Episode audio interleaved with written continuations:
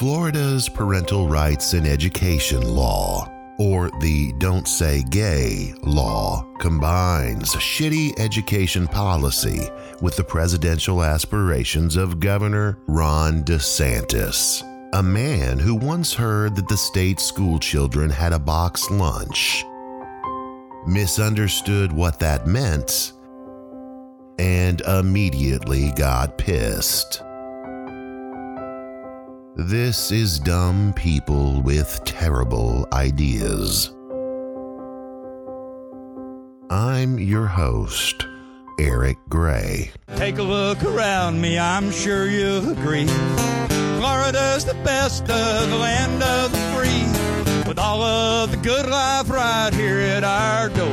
I'm Florida, need I say more? I'm Florida, need I say more?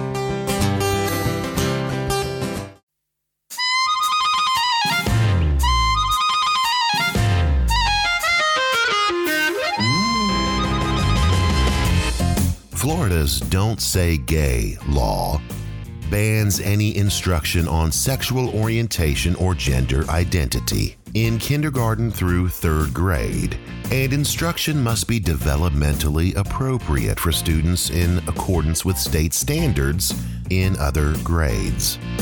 It allows parents to sue if this law isn't followed, even though there aren't any state standards written about this because they passed the law without writing the standards. And because teachers aren't explaining the intricacies of power bottoms to school children, it shouldn't be a problem. But it gets trickier than a porcupine honeymoon when you consider that the only first graders asking, Why do I have two mommies? Are ones that, well, maybe have some very distinct and personal, non traditional circumstances that may require a rudimentary explanation. Which is when school teachers normally say, I'm not being paid enough for this shit, and kick the kid up to the school counselor and the principal to handle. Who, in their wisdom, nope the fuck out of that discussion as well and get mom and dad on the horn. If there's no community control of the schools, uh, what we have is um, kids being not only indoctrinated but but groomed in, in, a very real sense by people who are, whether they know it or not, sexual predators. That's playwright and director David Mamet a man with the charm of the Edgar suit in Men in Black, saying that teachers are sexual predators even if they don't know it yet. Which must be very embarrassing for David Mamet's mother, who was a school teacher.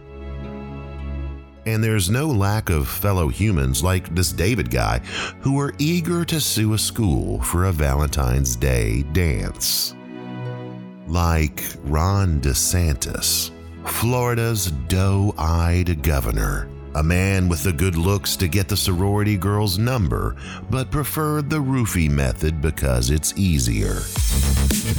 Future presidential candidate Ron DeSantis has been as persistent as a spam call about your car's extended warranty in preventing teachers from teaching gay. His approval ratings keep getting higher and higher as he continues to prevent things from happening that aren't happening to begin with. Governor $100 haircut pushed this gibberish bill like a future pres idiot, fishing for support from the bigoted fringe of the meth addled, titty club having KKK Klansmen. If it moves, you can hunt it, shoot it, or fuck it, Sunshine State. His spokesperson stated that the legislation was not a don't say gay law, but an anti grooming law, like that idiot playwright earlier suggesting that teachers are somehow grooming kids to be gay. plying first graders with promises of Louboutin shoes and a stay over at Elton John's house in futile hopes to convince them to tongue kiss their same sex classmates. If I were a school teacher, I'd be furious, absolutely livid, that the governor is becoming a more popular politician by being particularly prickish to public educators. Because if his skill set toward being the leader of the free world consists solely of proposing solutions to problems that don't exist, we may as well vote in any snake oil salesman, any charlatan, that tries to sell you a garage door when you don't own a garage, or a car, or a house. This has always been the problem with education, is that teachers are uh, inclined, particularly men because men are predators, to uh, pedophilia. That's David Mamet again. Damn it, Mamet, you peaked with the coffee is for closers speech. Let's talk about being gay while being young. It is estimated that 7% of kids identify with being gay, even though they don't know exactly what that means because they're too young. It's also estimated that these kids wind up being about 40% of the homeless population once they hit puberty. So there's a tremendous need to try to solve some of these problems homelessness, loneliness, and uh, an inability to fit in. All the things that can happen to a young fella who suddenly gets a tingly bird when he sees The Rock on TV, but doesn't yet understand why. Public education is not built nor meant to solve this issue. And while public education can't solve it, it certainly doesn't encourage it either.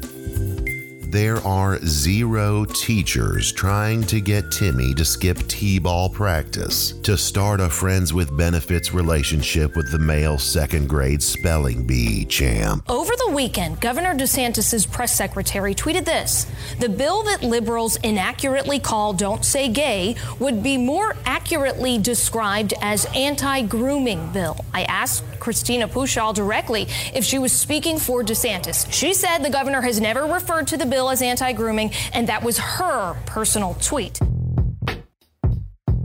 Let's go back to Governor DeSantis, a man who looks like the cool youth pastor that had to move away because the teenage girls kept getting pregnant. And his spokesperson, a woman named Christina Pushaw or something? Miss Pushaw makes $120,000 a year in this job, her first job in American government. Prior to this, she worked for the Koch brothers, the preeminent Republican donors in the United States, and before that, worked for the former president of the country of Georgia, a guy that was convicted of covering up the beating of another politician and the murder of a banker. So, Miss Pushaw has a history of hanging out with dumb people with terrible ideas. Yet, after tumbling headfirst off the back of an Eastern European chicken gut truck, somehow she climbed the ladder into Florida state government. Again, her first job in American government, solely by siding with powerful people like Ron DeSantis. People who shit on gays, blacks, teachers, kids, and women, while giving a fiercely feverish five finger Frank wank to things like fascism, fear, firearms, and the founding fathers. She's building a roaring, searing hot political career by throwing flammable children into the flames. And by calling things like this an anti grooming law, she makes it appear that teachers are tempting preteens to get their freak on Greek style with their same sex classmates, all in hopes of becoming one day Employee of the Month in the governor's office. And that's the lesson that her boss, Governor Ron DeSantis, learned long ago. If you're outrageous, and say false things, and convince 51% of the people that you are instead truthful and virtuous. You can push bullshit ideas all day. After taking 30 years of just wanting to make him, him and my mom proud, I never knew that living my truth would, uh, would cause church members to leave my dad's church or friends to stop talking to me. Senator Jones, your dad is very proud of you. Shevrin Jones, the first openly gay Florida state senator, was sworn into office in 2020. Senator Jones has expressed sadness and frustration with this bill, as his arrival in the Senate is part of the driving force towards the law existing in the first place. But here's the sticky wicket, the rub, the swivel necked whack a mole downside of this whole thing that guarantees it will fail, and that Florida is going to hate this shit in a couple years.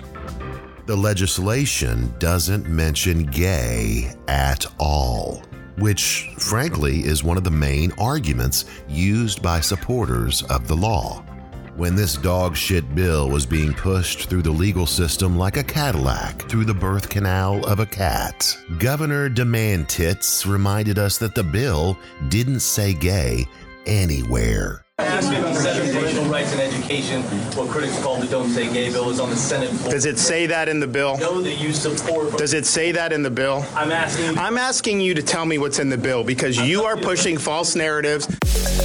Yeah, so this law, well, it counts for straight teachers too. So while the law prohibits any instruction, and I mean any instruction, on gender identity or sexual orientation, that counts for heterosexuals too.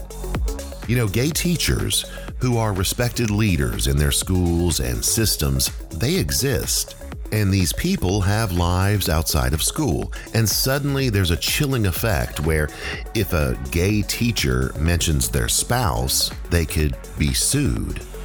But the law doesn't apply to only gay folks, it applies to everyone. So, what if any Florida teacher that mentions their spouse, regardless of sex, is suddenly sued?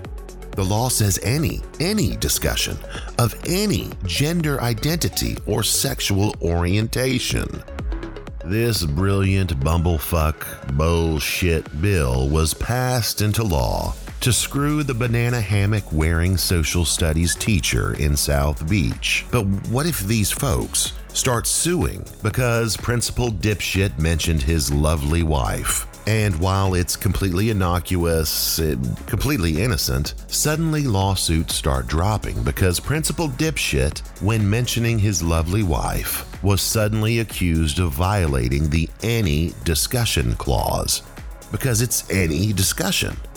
And if gay parents in Florida put down their Williams Sonoma catalog long enough to realize that they can sue too under this law, well, we're going to be waist deep in lawsuits, legislation, and legalese. Quicker than a moving van rental after a successful lesbian first date. Gender identity. It's discussed in classrooms when we refer to the boys' bathroom or the girls' bathroom. It's mentioned when we talk about a dad or a mom, or when we have a Miss Smith that teaches English and a Mr. Jones that teaches math.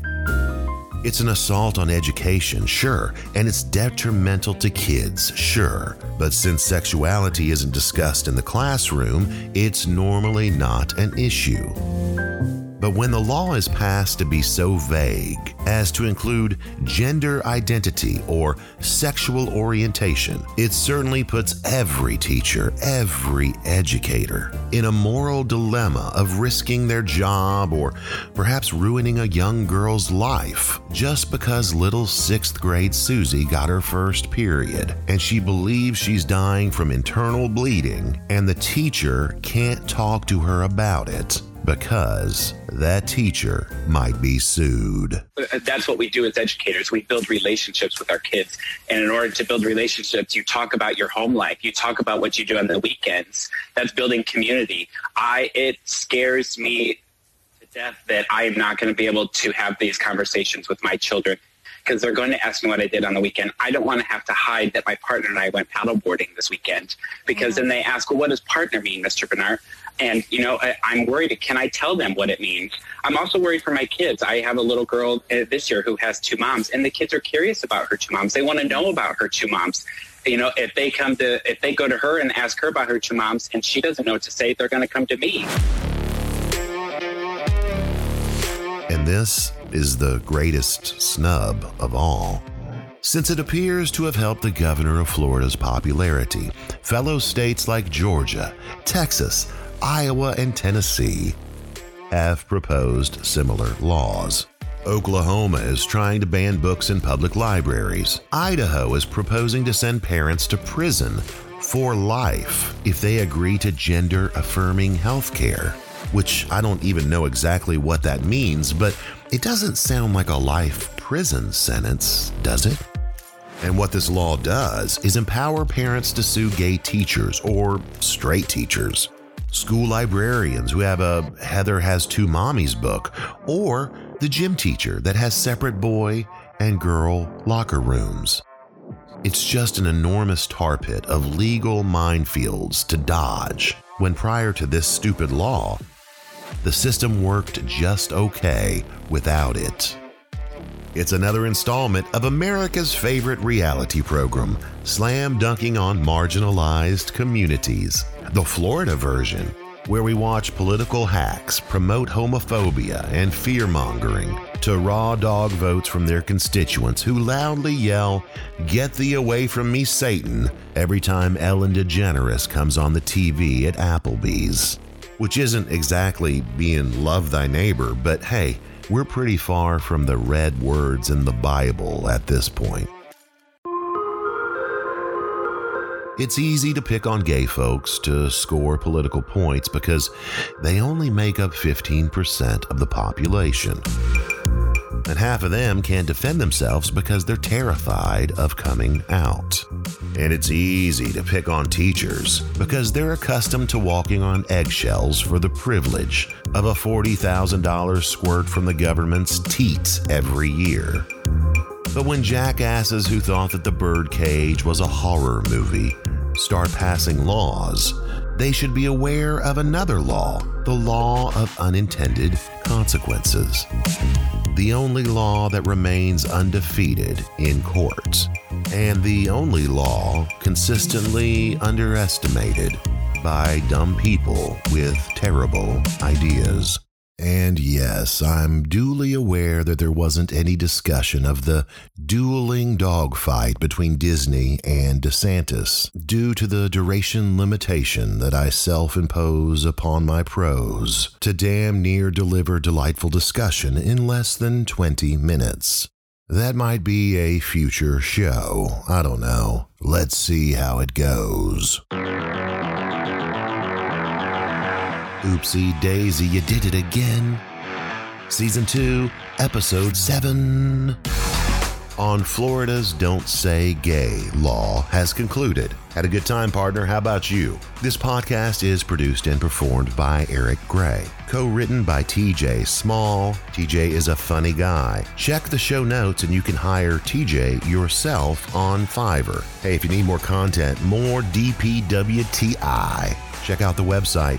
Get on the mailing list at ericexplains.com. That's ericexplains.com. Thanks and see you soon.